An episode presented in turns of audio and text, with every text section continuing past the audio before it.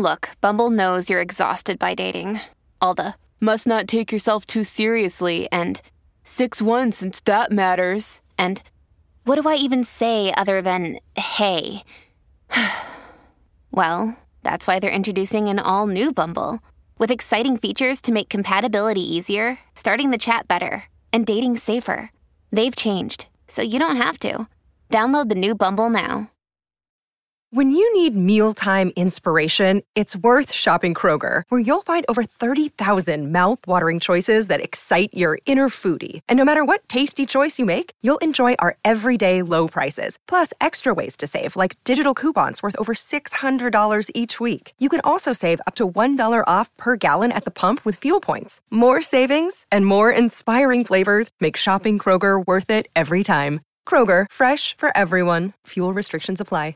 Geekscapists, Jonathan here, just to let you guys know that this week's episodes were all recorded at Los Angeles Comic Con over the past weekend. We had a whole lot of fun walking around the floor, getting to meet a lot of people at LA Comic Con, and seeing old friends. And the highlights were putting together these three panels that you're going to hear this week. First up, we've got Kaiju versus Giant Robots. This one was recorded with a pretty awesome cast of experts. You're going to learn a whole lot about uh, giant robots and kaiju monsters. If you're not like well versed in them, like me, you're gonna really, really, really, really learn a whole lot. Um, so stick with us this week. Enjoy these panels. Share them with your friends. And if you want some old school Geekscape, go back to the feed. Listen to a special or listen to a sit down interview. Okay, Geekscape forever. Enjoy.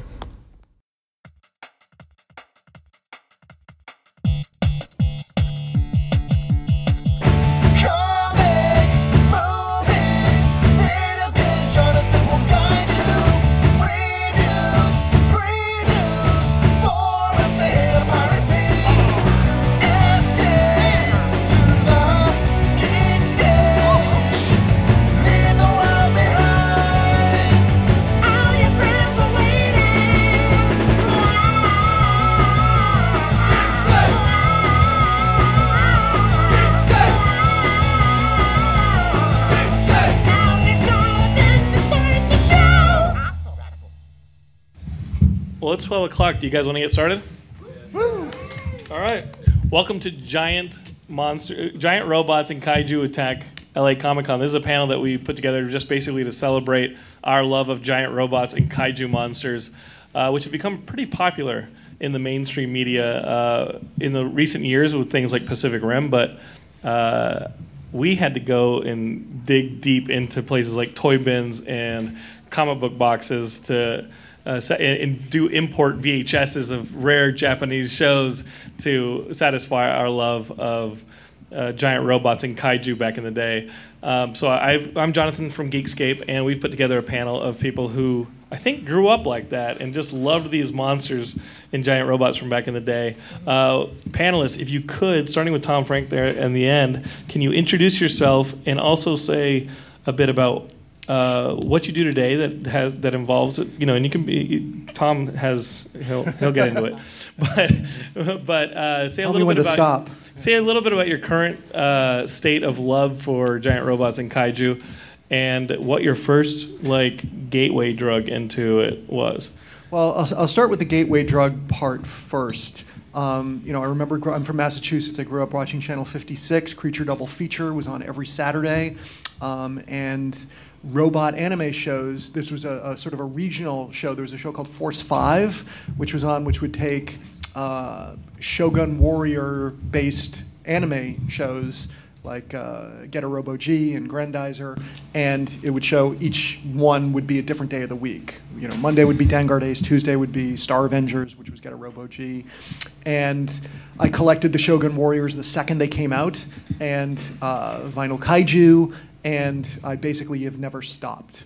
Uh, I did go to Japan seven times to hunt down toys, uh, and there was one that I was looking for for 13 years.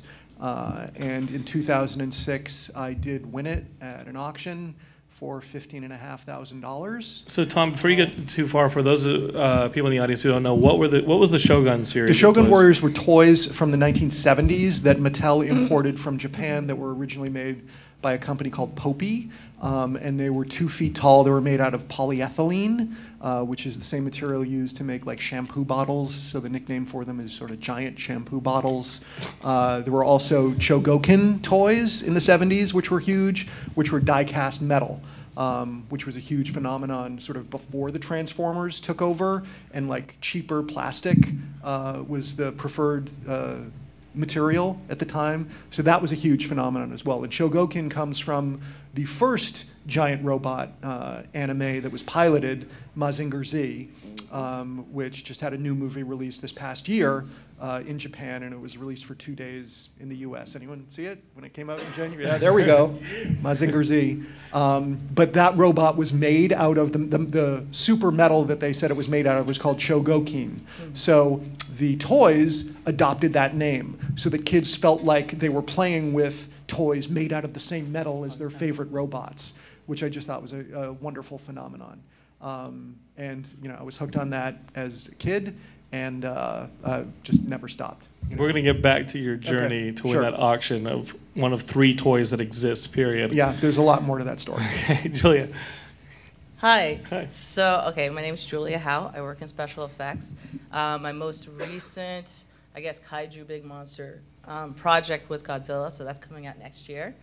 And um, I did not have like adamantite Godzilla toys or anything like that. but um, let's see. My father had the, I guess it was made of lead or pewter, the one that shoots projectiles that you just can't get anymore. So that was Because you'll choke on it. the one that is like totally a choking hazard. But Yeah. I, I'm, Yeah, I'm happy to yeah. report none of Chogo kid. I didn't choke choke kid. on the Godzilla toys, so Uh-huh. I'm here for you today.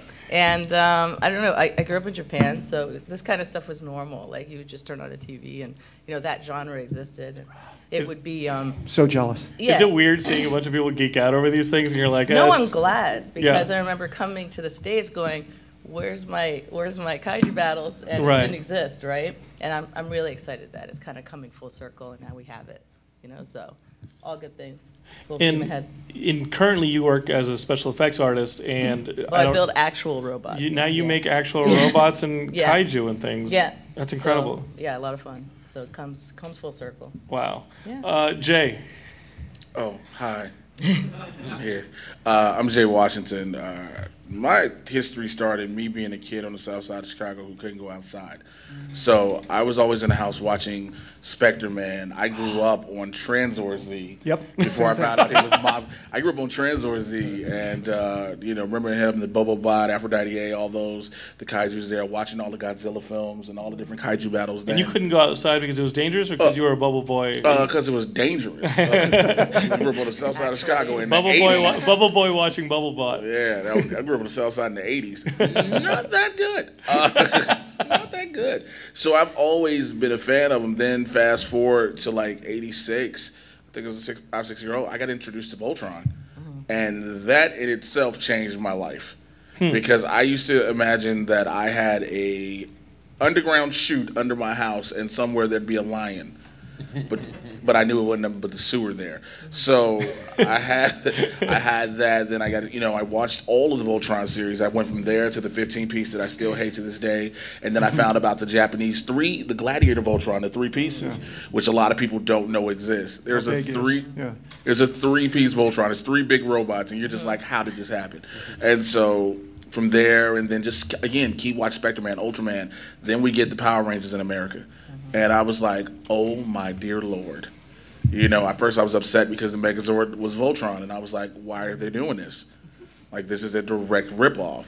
But then I didn't know at first because again the way i grew up i didn't know that it was based off of a japanese series mm-hmm. so i found out about the rangers back then and watched those and then ended up watching all of the future episodes of the power rangers which to this day i still do and i don't tell a lot of people so if you tell anybody outside this room i will deny it i will deny it but yeah i've still been a fan of it um, I get a chance to do a lot of panels and different things to talk about and talk about a lot of movies. So when I get excited to talk about these things, like I got a chance to interview the director of Pacific Rim Uprising, and that was before I saw the movie. And I really wanted to tell him how I feel after I saw the movie, but that's a whole nother argument. That's a whole nother- but I've always been into it. Again, there's something about giant robots. Again, the Transformers. I love the combiners. That the regular robots themselves is just one thing, but the combiners always have fascinated me. So I've stayed influenced by them consistently. Wow. And I talk about a lot of comic book TV shows and movies. um, FJ. Um, I was fascinated by that. So. I I, actually produced the Combiner Wars cartoon. Yeah, FJ produced the Combiner Wars cartoon. He- so that, yeah. that's all I did. There you go. You have a place in my heart. There you go. No, that's not. It's okay. Um, I'm FJ DeSanto. I'm a producer, occasional writer. Uh, growing up in New York City, we were lucky that the first anime to sort of hit the U.S. in the late '70s, early '80s. You know, so, stuff like Gatchaman and you know Yamato and all that stuff, and that just completely, you know, destroyed my little mind. And you know, I found myself seeking out like Japanese bookstores and toy stores and stuff all through New York and anywhere I traveled. And like you, Voltron was a big thing for me. Um, but then I even remember at a certain age when Robotech came out, and I'm like, it's Macross, you know, like getting all Yeah. Sure. getting all defensive about it and stuff like that. Um, and just being obsessed with buying, you know, like any any art book, any book related to these things. And a- again, we had the early Japanese bookstores, so I, I collected a bunch of a lot of manga, and then did a lot of tape trading, you know, into my sort of teen years and stuff like that, because that was the only way to get get these things. And it, it sort of expanded, but I, I loved Voltron and and collected a bunch of toys. I also had the Shogun Warrior stuff, n- again, not knowing the background of Mazinger and stuff like that until much later. And uh, you know, like I, then I ended up in film school making short films based on City Hunter because I had just bought the co- complete manga, not even knowing what it said. I would just buy tons of manga, not knowing what it said if it just looked cool. Wow. And then as I got older, you know, I sort of got lucky working a lot in Japan. I worked for Ishimori Pro for a lot of years, so I did their U.S. version of Cyborg 009, the graphic novel and stuff like that. And then the last couple of years, to sort of bring it full circle from when I worked with Gatchaman, I w- actually, those Transformers shows we did with Tatsunoko. So, you know, I'm sort of the guy who runs around that office, sort of going, you know, trying to steal Gatchaman toys and things like that. So I got to sort of combine everything, this sort of love of anime and the robots and stuff like that, and you know, really do do this stuff which I'm still doing now. And Diallo. It's me. What's up, man? How you doing? Uh, my name is Diallo Jackson. I'm a writer, written for um, uh, like Geek and Sundry, and I uh, publish my own comic book right now called Angela in the Dark. Um, I grew up in San Francisco. We used to watch. Uh, there's a, a TV show called uh, Captain Cosmic and 2T2. Um, and that's where that was like my gateway drug to uh, to a lot of the uh, giant robot stuff. Um, so my story I like to tell all the time is when I was about five or six, um, I was really obsessed with this one show called Johnny Sokko and his flying robot. And I remember I was just so into it. I, I turned to my mom one day and I was like, I, I'm, I'm changing my name to Johnny Sokko. And she said, okay. And that was it. um, Why didn't it stick? uh, she just like ignored me basically. um, you know, growing up, uh, Ultraman. Um, there was another one called Space Giants. I was really obsessed with with Goldar Silvar and um, Gam was their little son. They turned into rockets and fight giant uh, uh, giant creatures. Um, when I got a little bit older, I got uh, introduced to um, uh, Neon Genesis Evangelion, and uh, which is to, uh, has is the greatest uh, opening theme song for anime in my opinion. Wow. That's saying a lot. Um, uh, I also um, just want to have a controversial statement to make about Voltron. Um, the car Voltron is not as bad as you think it is. That is very controversial and very wrong. I know people get triggered, but it's, I made a big mistake sitting here. That's what the beef he was talking about. FJ, oh, you weren't kidding. we need your guns to like keep them apart. No one on this panel is as powerful as you. We need you there. no, Lion Voltron is definitely superior by far, but I'm just saying the vehicle Voltron gets a gets a short. The. C That's all I'm team. The C team. That is all I'll say.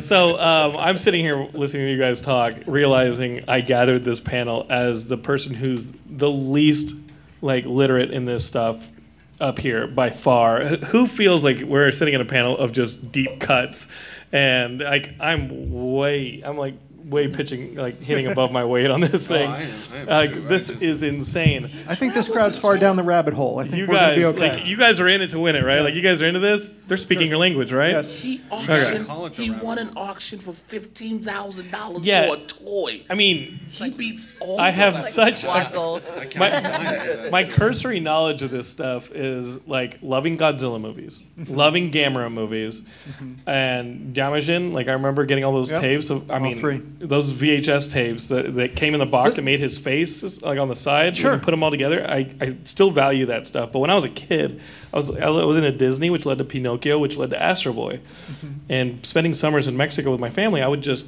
watch all the stuff that they would put that they would bring to Mexico, but not bring to the U.S.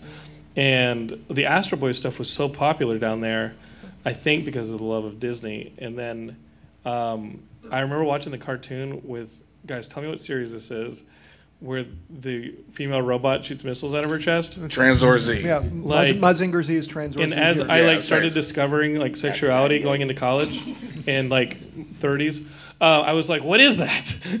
what is that?" I found it ridiculous, but I was captivated. And so much of this stuff is ridiculous, but we're captivated. And that's that's true. And like, uh, if you want to just stay with Astro Boy, Astro Boy is a lot sort of deeper than it appears on the surface. It's- Absolutely. It's, really there's a lot of complex stuff going on in there, and it's just a fun cartoon. But there's the famous two-part uh, episode, and also the manga, the uh, greatest robot on Earth, uh, which there's this evil uh, robot with big horns that uh, wants to be the toughest robot on Earth, and it uh, makes a list of the top seven robots, and it kills them off one by one, and one of them is Astro Boy. And that robot was called Pluto. And Pluto was remade, I don't know, earlier, like 2008 The or something like that, as a manga. It's the most, it, it, and it completely looks at it from the perspective of one of the victims of the robots, which is a detective, which is trying to figure out who's doing this. And it's like 1,700 pages, and you don't see Pluto until like page 1,200 of it. Wow. And it's, it's a complete masterpiece, and it's taken so seriously, but that level of seriousness was there right from the beginning with Te- Tezuka and Astro Boy. It's, it's very deep. There's a lot of complex stuff going on there. So if you haven't read Pluto, uh, check it out. Check out the original Astro Boy, the greatest robot on Earth. And that's republished as manga, Yes. It's easy to get here. Yeah. the Pluto stuff. Pluto's Wow. incredible. It's, That it's sounds like a absolute, masterwork. a- absolute masterpiece. Um, So Tom, tell us about your story about why your kid's not going to be able to go to college because you're spending all this money. Well, that toy, uh, you know, we've been talking a little bit about Tranzor Z, Mazinger Z, um, the Shogun Warriors. Uh, the, the polyethylene robots, the first two that came out were Kamen Rider V3 and Mazinger Z. And those were the shows that were popular in 1972, 73. And uh, so they make these toys and they decide, hey, you know what? We want to make store displays of the villains to help sell the heroes. And the excitement about the villain store displays was so popular that at the 11th hour they decided to turn them into actual products. But they were produced in very limited numbers and they didn't have, you know, they had like brown cardboard packaging with cheap graphics on it. And uh, they were produced in much smaller numbers. And the one, in Mazinger Z, the first two part episode, the two robots that he fights are sort of very famous looking. One is uh, Doublas M2, which has two heads, and then Garada K7, which is the evil skull robot with sickle horns. And it's really badass. And toy producers at the time, you know, we, we think about toys now as like grown-ups buy toys and action figures, and you know, McFarlane changed all that in the 90s of it not being just for kids. In 1973, it was strictly for kids, and they said this Garada K7 looks way too scary. They tried to change the look at it, of it to make it look more docile, but it was still this evil skull robot, and uh, they, they just decided to not on, only make a few of them and uh, one showed up in a museum, one showed up like about to be thrown out, and then I found the third one of it, and everyone went crazy for it. And I, I Why were there only three? There's only three known now. Known now. Who, who, who knows how many they made? You know, there might be a few more, but you know, and there's a problem right now going on with very rare toys that you see similar to comic art going on on eBay of forgeries. You know, and we live in a very, you know, you can speak to this, very technologically advanced time in terms of mold making, um, and there's a lot of toy, antique toy forgeries going on now for very high-end toys is a, is a growing big problem.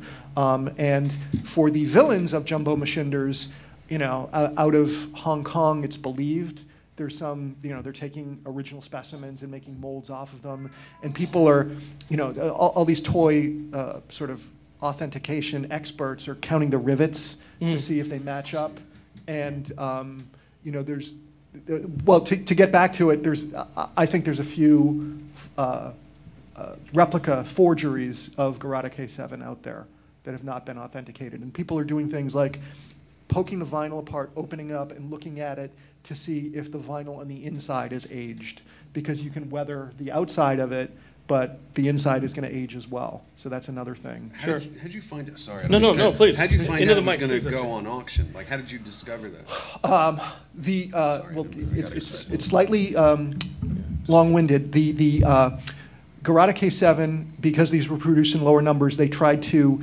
uh, save on the costs. So it used the same molds for the arms and the feet of another Jumbo Machinder villain called uh, Gorengo C3, which shows up, I don't know, like episode 34 of Mazinger Z. And so a, a lot of times with vinyl toys on the foot, they will emboss the name of the character for it. But because this shared the same name as another toy with the same feet, they just put the license holder and the production company, Dynamic Pro Toei Animation, on the foot. So anyone who would find this would potentially um, and put it up for auction would not know the name of it. You know, whereas a lot most toys you'd look it up and you're oh this is what when I'm typing in on Yahoo Japan I'll put in the name of it. So this they but I knew that that was always a possibility because I had Gorengo C3 and I knew it was sharing the same feet. So I bookmarked that. But still, like once word got out, it got out. You know, once this auction came up, everyone was going crazy for it in Yahoo Japan. Um, and it, but this is 2006, and like the offers that I've got on it now are ridiculous. And earlier this year, um, in this same building, you know, Anime Expo is held, and uh, Go Nagai was uh, a guest. Uh, he was the guest of honor at Anime Expo this year. And uh, a friend of mine that I knew set up sort of a private event for him. So I brought a bunch of my toy collections to, to show him. And, uh, you know, it, it was it was very exciting, thrilling for me, but it was also very sad because he explained to me through his wife, who knows English, that he never got any of the toys in the 70s when he, uh, his shows were taking off and conquering the world because he was just too busy making manga um, and producing the shows. So these toys that I had, he, he didn't have. So he took the Garada K7 and he, he signed the foot of it for me. So. Um, and Tom, the other thing that you do, you go around and you put together. This is your fourth book over on the. If you guys can see his book over here on the end. Uh, when I first met Tom over ten years ago, he, I think you were on book two at that point. Yep. And, you, And- you hooked me up. You got me into a convention early that Art Adams was going to be at. Yeah. And so I got to his booth before the doors opened, and I was able to get a sketch from Art Adams. Of an, yeah, I do this uh, for my daughter, who's here, who's not going to college. She's going to go back. Well, now, now, now, now that, that, that now that your toy has gained in value, you can go to any college you want. You want to buy a college? We're going to buy you a college. But I do these sketchbooks for her. I love to draw with her. So uh, we came up with a theme together of evil giant robots. So I draw the first page in each of these books. An artist draws each following page. You know, each page is a different artist. When there's one page left, she draws the last one, and then I give them to her. So if she wants to sell them, then she can go to college, I guess. Um, so this is the fourth one that I've got, and it's almost full here. And who are some of the biggest artists that you've uh, had well, there's, uh, there's the contribute to your last. books? It's it's not a good sketch, but uh, here. This is the last thing that Bernie Wrightson drew. Wow. Just a Frankenstein quick robot, and then. Like some people who just draw robots for a living, you know, we don't know who they are, but they're awesome. That's incredible. And then there, uh, this went to um, the Philippines, and uh, there was an artist who just like handed it around to his friends, and they were all competitive against each other. This is ML Cabaltierra. Wow. And then also in here is. Now, since we're talking about him so much, let's see. You went from worst. Yeah. What's that? What? that? Book. You're in, you're in a different yes. Yeah. Scott Zillner here, famous toy collector and dealer. um, Great. And huge collection. You're in an earlier book. He's, he, he did one in an earlier. So like you went from like worst dad ever to best dad ever, Tom. I think that's awesome. Where is it? But Go Nagai is in here. The, there's a, a Frank Quitely piece that you have in your binder that's just fantastic. That's pretty cool. It's great. So, Julia, as an artist, um, what does it take putting together something like a giant robot cast? Like Tom was talking about these toy casts and Oh, how, um, no, I work in mechanical You work in mechanical, Yeah, So, so bringing these about- things to life and working with all the d- different departments, like Mm-hmm.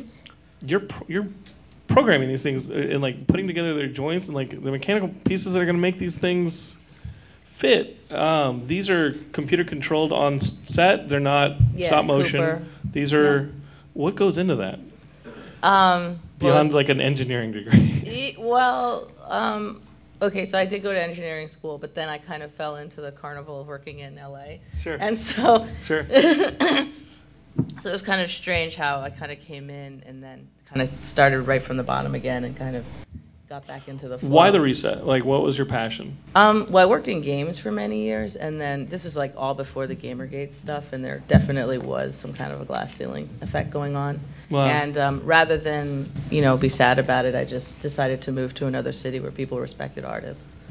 Yeah, and my husband's an artist. He's right here behind Hey. me. His daughter.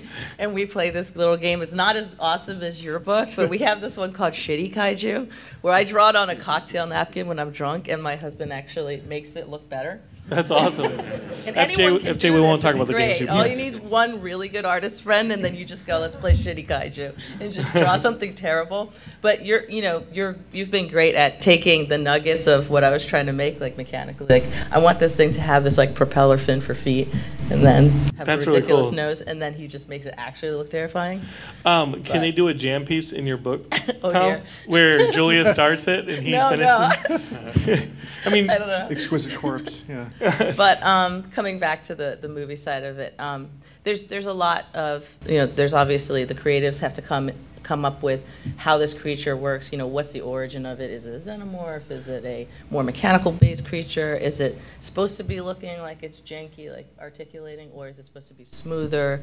Does it um, you know what's the you know the origin story is important for what the creature is. So Uh-huh. creature design um, and definitely you know, then then you start thinking of the physical aspects. Um, so, you know, so the backstory first, how this creature came to be. I mean, was it injured? Was it a defect? You know, that kind, things like that.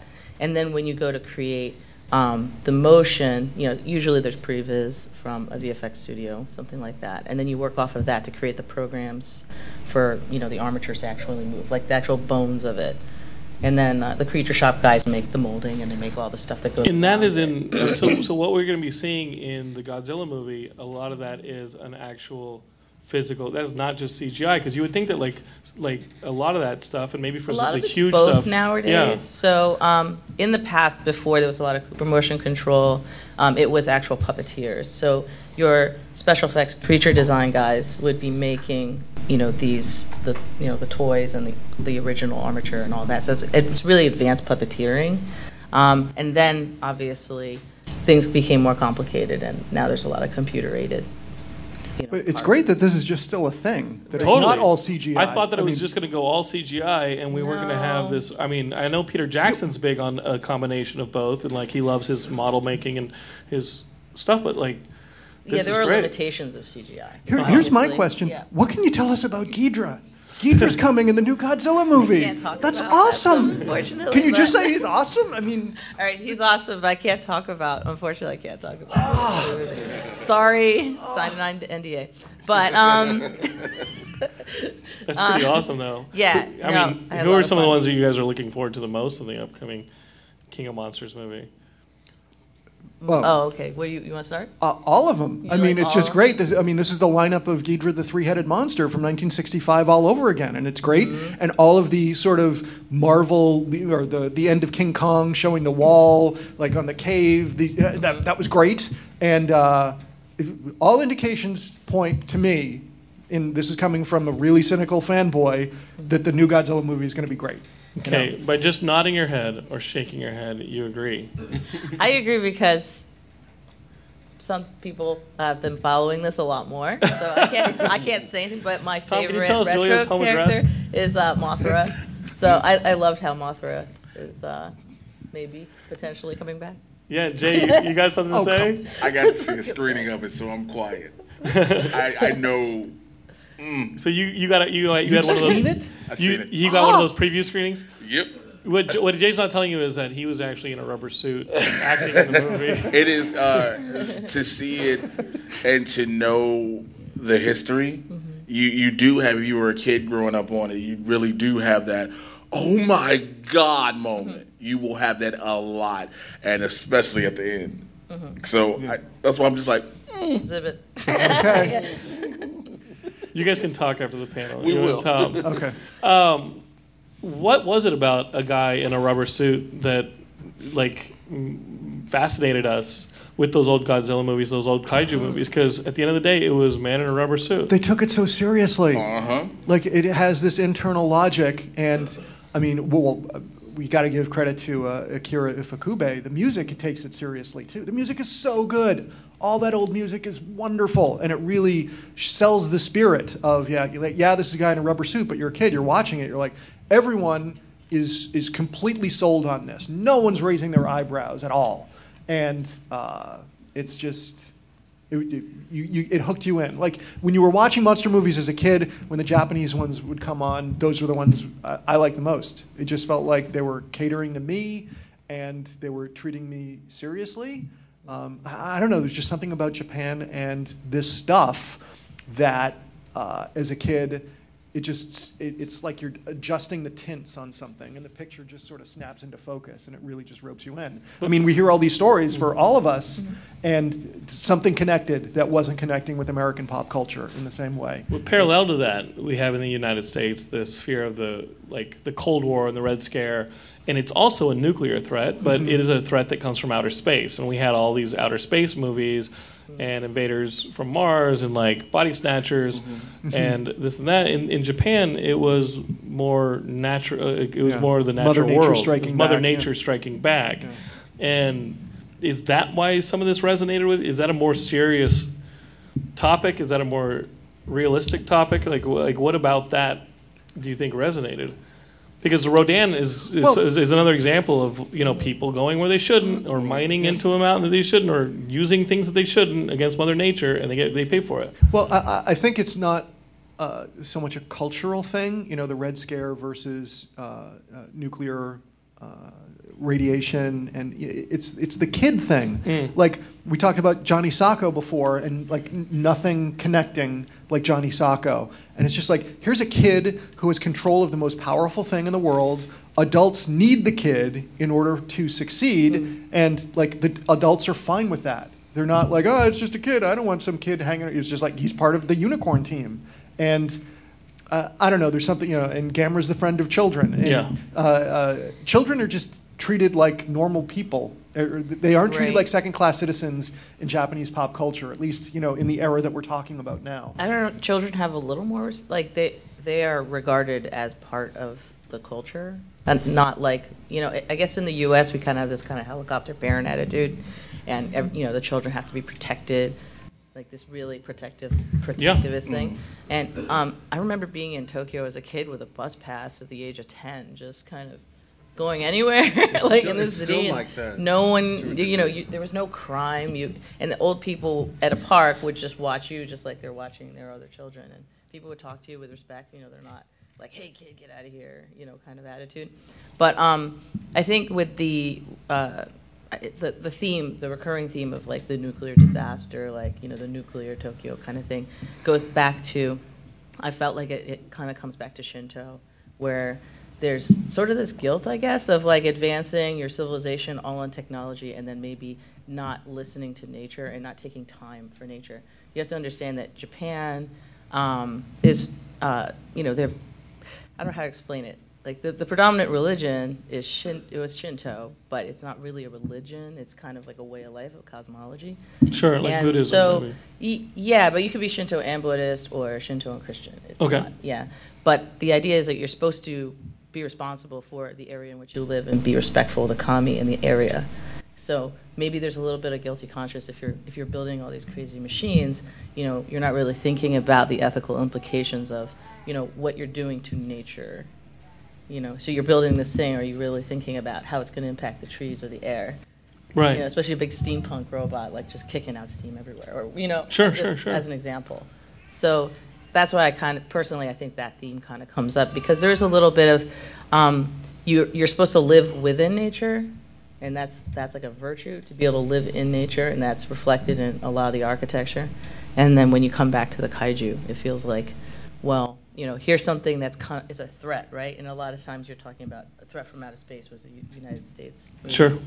And then they would have the threat coming over the seas, right? Or just nature running amok, you know, to kind of reset some sort of balance. So And you had a bus pass by ten. Yeah. Jay, you didn't. You weren't allowed out of the house by I twenty. know, right? It's very different, Like, kind of. like I Jay. was allowed out of the house for a certain amount of t- for a certain amount of time. uh, there was this thing called when the street lights come on, get your ass home. Uh, yeah, yeah. Oh no. I couldn't, yeah, because no, seriously, because of where I grew up, you couldn't even leave off your block. Yeah. So to get ingrained into things where you're just watching and it captivates you and it makes you forget about the boredom. Because you get bored at home after a while. And so to get ingrained into something, you're like, oh, I need more of this and I need more of this. And you start finding different things. And the love from going from kaiju to the robots was like, oh, there was all this, there was a plethora of information about robots to find. And you just kept absorbing it. And so by the time I looked up, I was graduating grammar school. And if you didn't do the math, that was four years almost, if not longer. But mm. You you get you get involved in it, and you love it, and people think sometimes you grow out of it. You know, it's considered oh, it's a mm-hmm. fad. You'll grow out of it. But for me, my love it was love of it stayed to the point where I would tell my friends throughout high school, college, and even getting older, where I will still talk about it. I'll still research it. YouTube has been one of the greatest things ever. yeah, pre-internet. I wonder how you were able to even get a lot of this V, stuff. you find a lot of VHSs. You have mm-hmm. those Yeah, mom and pop, Yep. mom and pop video stores that would have the stuff you couldn't get at a blockbuster and things like that.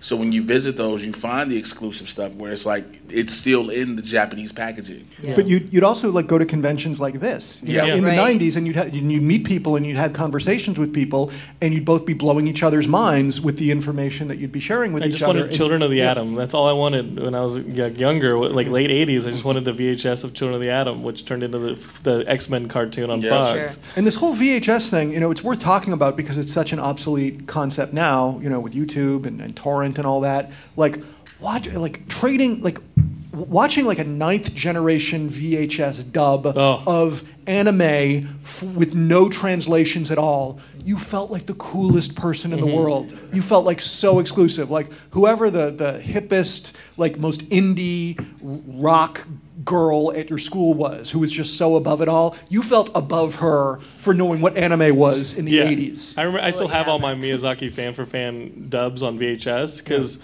like, you think no. I mean, I know Disney's made great versions of those Miyazaki films, but Mm-hmm. for me, those VHS was ones as a high school kid going and hanging out with the anime club at UT Yeah. in Austin. Like, I felt so cool, but they were probably the least cool college kids, and I felt so cool hanging out with college kids and getting VHS tapes from Uh, them. watching The Empire Strikes Back from uh, a bootleg dub before 1984, nothing felt as good as that. Like nothing made you feel because it took four years for that thing to be released on video. Wow. And that was that was the coolest thing. And then there was a tweet the other day from from somebody who was like, "Wait, you guys used to just burn CDs? How did, how does this work?" Oh yeah, I saw that. yeah. Did you see that one, Jay? Yeah, I was like, yo, this is sad. how do you guys this burn is CDs? sad. And we're like, dude, VHS was our thing back in the day, and it wasn't that long VCRs ago. Together. And you'd Right, squeeze right. as many hours onto one VHS. Oh yeah, Yeah. six hour Oh. speed, man. You Yeah. make six I mean, hours, I had six pen hours. pals all over Asia because I loved Hong Kong cinema also. Oh sure. So it would just be, how do you squash as much on one tape? yep. you know, qu- and- the and- quality be damned. Oh, Yes. it didn't matter at all. You can't didn't even matter read if the it had subtitles, it's so no, they bad. weren't Yeah. even English subtitles, but you'd get, you know, as many episodes on one VHS tape, just squashed. and you couldn't stop watching. I mean, No. it was like binge watching before binge watching. Like, all, you know, uh, here's 40 episodes of The Fist of the North Star. I'm not falling asleep. you know. It's a lot of head explosions. the, the, the, the big problem for me was I when I first saw Gatchaman in particular, and then Seven Zark Seven. and I, and I yeah. and then I went to some pl- I don't know I went on vacation like in Europe like Italy, mm-hmm. and the uncut version came on. They're all slapping each other around. and Yeah, all this- blood everywhere. And I went holy sh-, like that was like I loved funny. it more after that, and I wouldn't watch it. Because You wouldn't watch I Battle wouldn't of watch the it, Sexes. grown-up you know, stuff. and that's that was at the time of the the tape trading. I was mostly doing Hong Kong stuff, but then it was like I got to find that. I got to find the the real versions of this. All and I three became seasons. Such a stickler for it. Did you work on the, the new? I'm sorry. Did what you was your work holy on the grail? new uh, Gatchaman that had got, the uh, the redub that came out in like the earth like 2000? No, I didn't work on it. I worked with Tatsunoko on this Transformers project, Okay. but at the studio. But yeah, I mean, when they put out the Alex Ross like Yeah. co- uh, That was, boxes, uh, Please speak into your mic. I, oh, sorry. I was like a lunatic please. trying to buy So those excited. every time because there was a bunch of stuff I still hadn't seen, you know, in the original, you know, the original cuts. Well, we know Tom's Holy Grail. What were your? Did you guys have Holy Grails like that growing up? Like I, I always wanted to get that Children of the Atom VHS tape of the X Men cartoon. Just for me, and it, it may not be much, but it was to have the die-cast metal Voltron. Yeah, I had sure. the pieces of it, but I didn't. Have I mean, here's the thing about You remember Voltron. I had the pieces of it. Like- Did you ever attain it? I, I had it, and then I, uh, my house caught on fire. So, Oh. so yeah, you basically know now I'm about to start crying again. But You, you can get it again. Yeah, Yeah. that's a winnable war. You can find it again. Okay, Just don't send your kid to college. right. I'm just not. I mean, Voltron, like Go Lion and Dairugger 15, Yes. like these shows are not highly regarded in Japan the way that they are here. You know, the stuff that came before, you, you got to realize like how many copies of copies of copies of robot shows there were in, you know, from 1972 through the 80s that were going on before Gundam sort of changed it into more uh, mech stuff than super robot stuff. But, you know, uh, the, the, the, the thing that resonates with us is the quality of the shows were going up, but it was getting more tired in Japan. So Go Lion, Dairugger 15 aren't like a big deal, but they're quality shows. So when they were translated here, they really connected further. Uh, uh, Voltron on at the same time as uh, Tranzor Z. You know, they were contemporaneous in the 80s. And the, the, uh, there was an animation strike at Toei in 1972 when Devilman and Mazinger Z were being made, and the quality of the animation is not nearly as good as it, you know, by like 1978. So when Tranzor Z was released, it made no splash here, but it's way more significant than uh, Voltron, either version of Voltron in Japan, which is almost like an afterthought. I don't really see. I mean, I've been in Japan a lot lately. I don't re- really see any Go Lion stuff. Yeah. No. Like I don't. I don't see anything related. Uh, Diallo, did you have a uh, Holy Grail that you had to have as a kid? Um, so my my stance on vehicle Voltron actually. no, this is actually this is actually this is actually it, it'll come back around to, to the Lion Voltron. But when I was uh, when I was uh, about the summer that they that it debuted in the United States, like it was like 1984, I was overseas and I didn't get a chance to watch it. By the time I came back.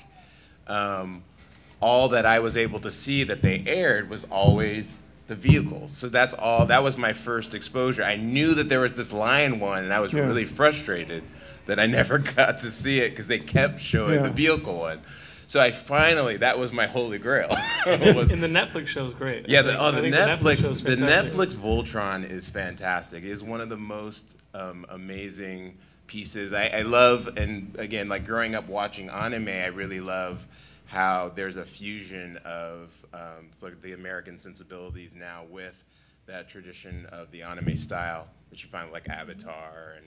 Um, and some other stuff. So yeah, the go the the lion was like my thing. When I finally got to see it, like a year later, and you know, my mind was blown. But I still have a special place in my heart for for the vehicle. Voltron. Because it came first, and you didn't get to do the Pepsi challenge of Voltron for a while. Uh, Okay. Julian FJ, did you guys have any like?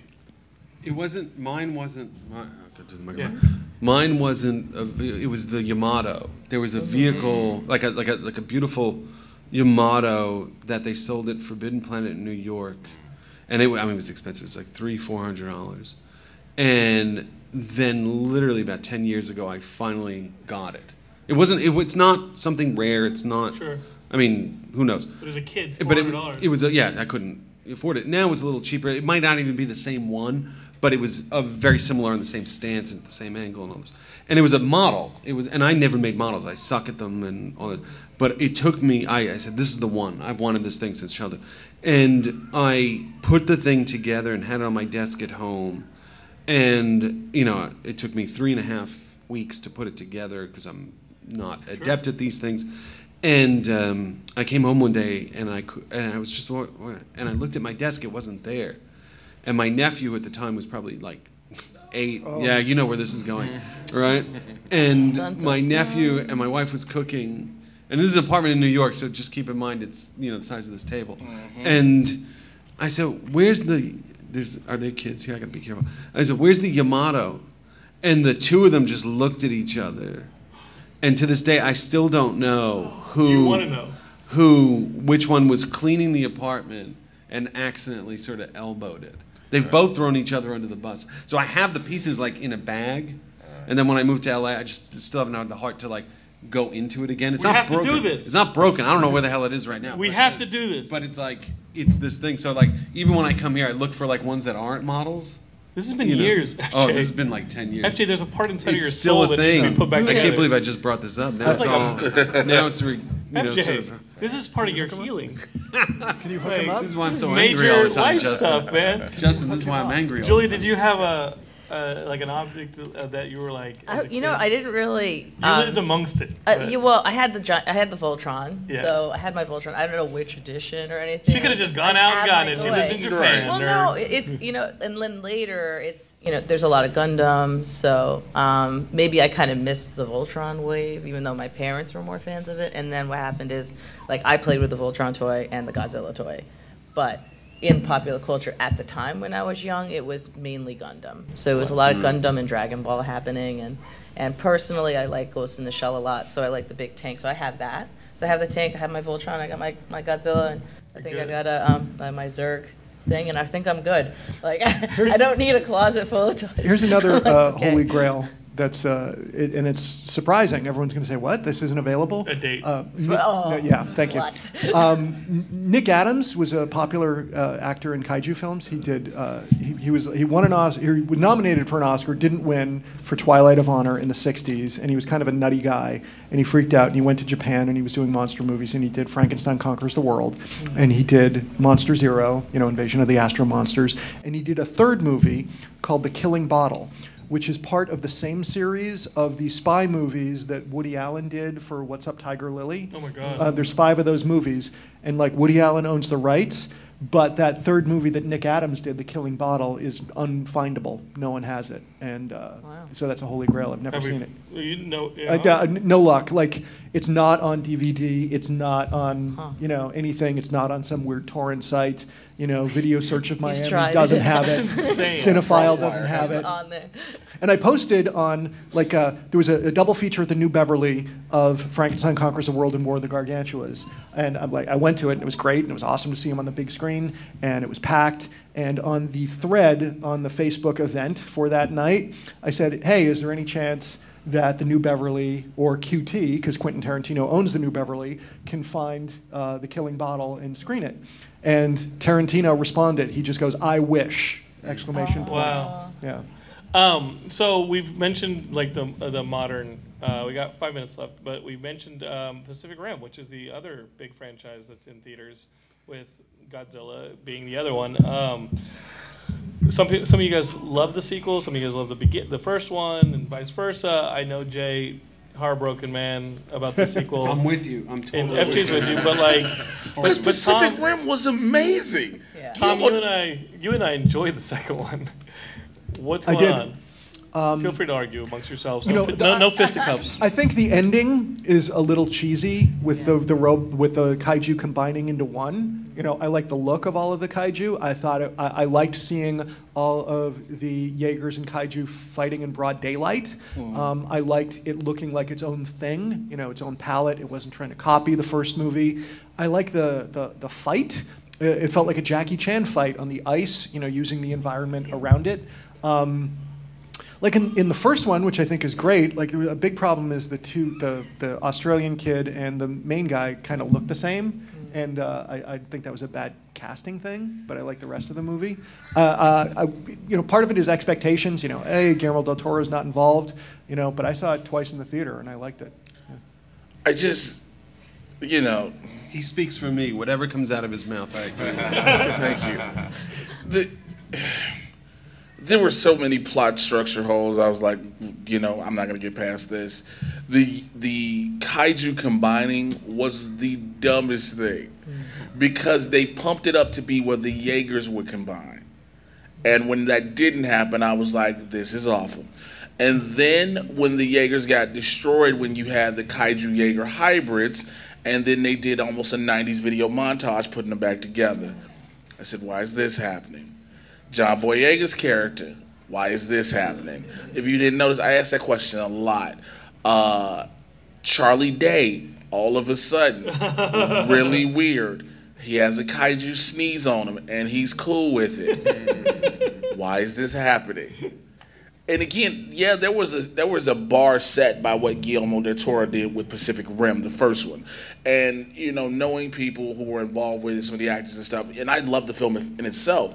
And granted, knowing there was a different director, it would be a different artistic take on it. But when you hear the plot line at first, you're like, okay, this could be good, and then when you see it, it completely falls off. It would, it would have been. I He's already re- spoken for you. I already, yeah, that's true. But I'm just a- addendum. And it didn't. I, ju- I actually really like the setup of him. Like you could have done the street version of it, where it's like, I liked that he was sort of hustling, you know, Yeah, in yeah. wherever he was. He was here, I guess, in L.A. or whatever it was, and I like the idea of people building their own Jaegers. Would have been more interest. Like if, if it was like.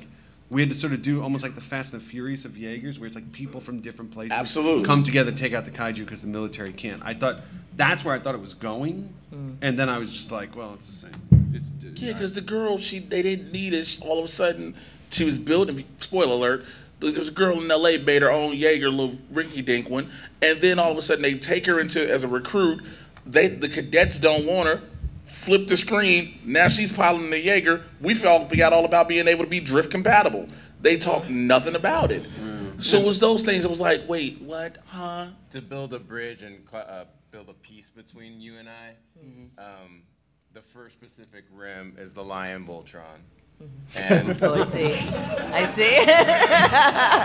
I think that is a a great beautiful way. piece. Place to the end. sequel is the vehicle Voltron. What a, what a wonder! I mean, would you guys still be in line for the for a third movie? yeah, Yes. Yeah. That's the tape. Oh, I think that's. What's the name of this panel? yeah, of course we'd be there. Um, I think that's a beautiful place to uh, end on. Thank you, Jay and Diallo. That was Uh, great. That was a perfect for- That was perfect. Thank you. FJ gets to live today. I know. Um, Unscathed. I um, where can we find you guys on social media and online and find your work? Uh, quick plugs before we end the panel.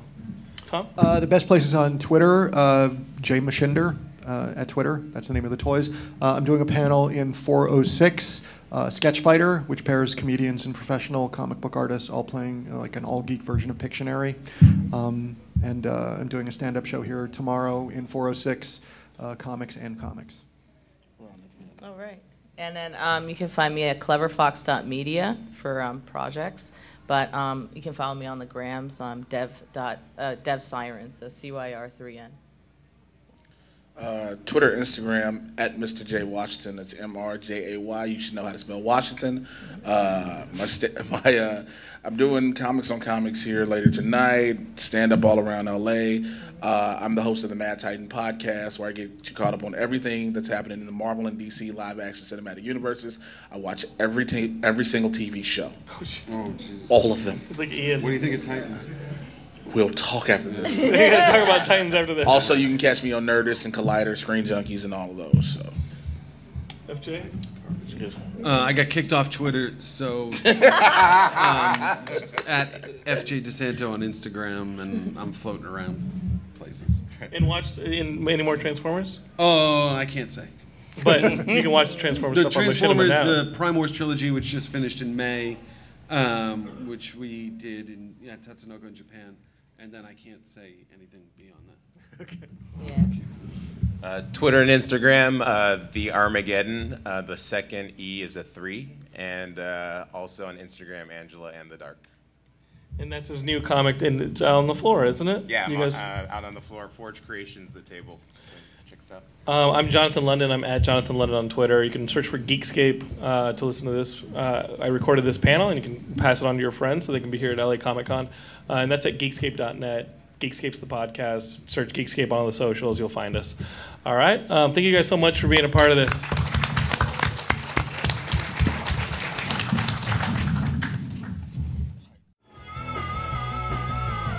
You're listening to the Geekscape Network.